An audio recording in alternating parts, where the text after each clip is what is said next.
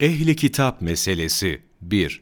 Günümüzde İslam, Yahudilik ve Hıristiyanlık mensuplarının aynı kaynaktan gelen kitapların varisleri ve aynı soya yani Hazreti İbrahim aleyhisselama dayanan peygamberlerin tabileri oldukları söylenerek, bu dinler arasında ortak noktalar tesis etme girişimleri bulunulduğu malumdur.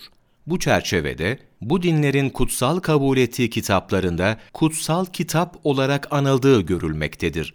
Oysa bu dinler arasında özellikle itikadi noktada uzlaştırılması mümkün olmayan ihtilaflar mevcuttur.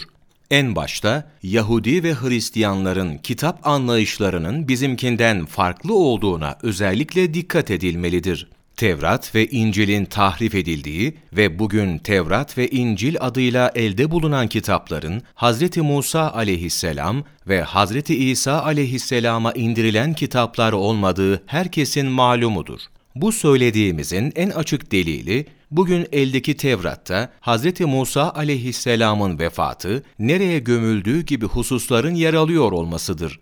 Ayrıca bugün elde bulunan iki ayrı Tevrat nüshası, Yahudi Tevratı ve Samiri Tevratı arasında altı bin civarında farklılık bulunduğu gerçeği de bu söylediğimizi doğrulayan bir başka husustur.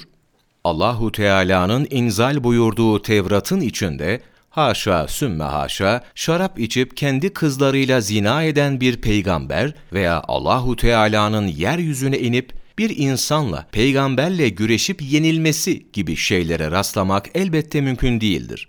Ancak böyle, insan aklını dumura uğratan ve yer tutmaması için zikretmediğimiz buna benzer birçok uydurma şeyler eldeki Tevrat'ta mevcuttur.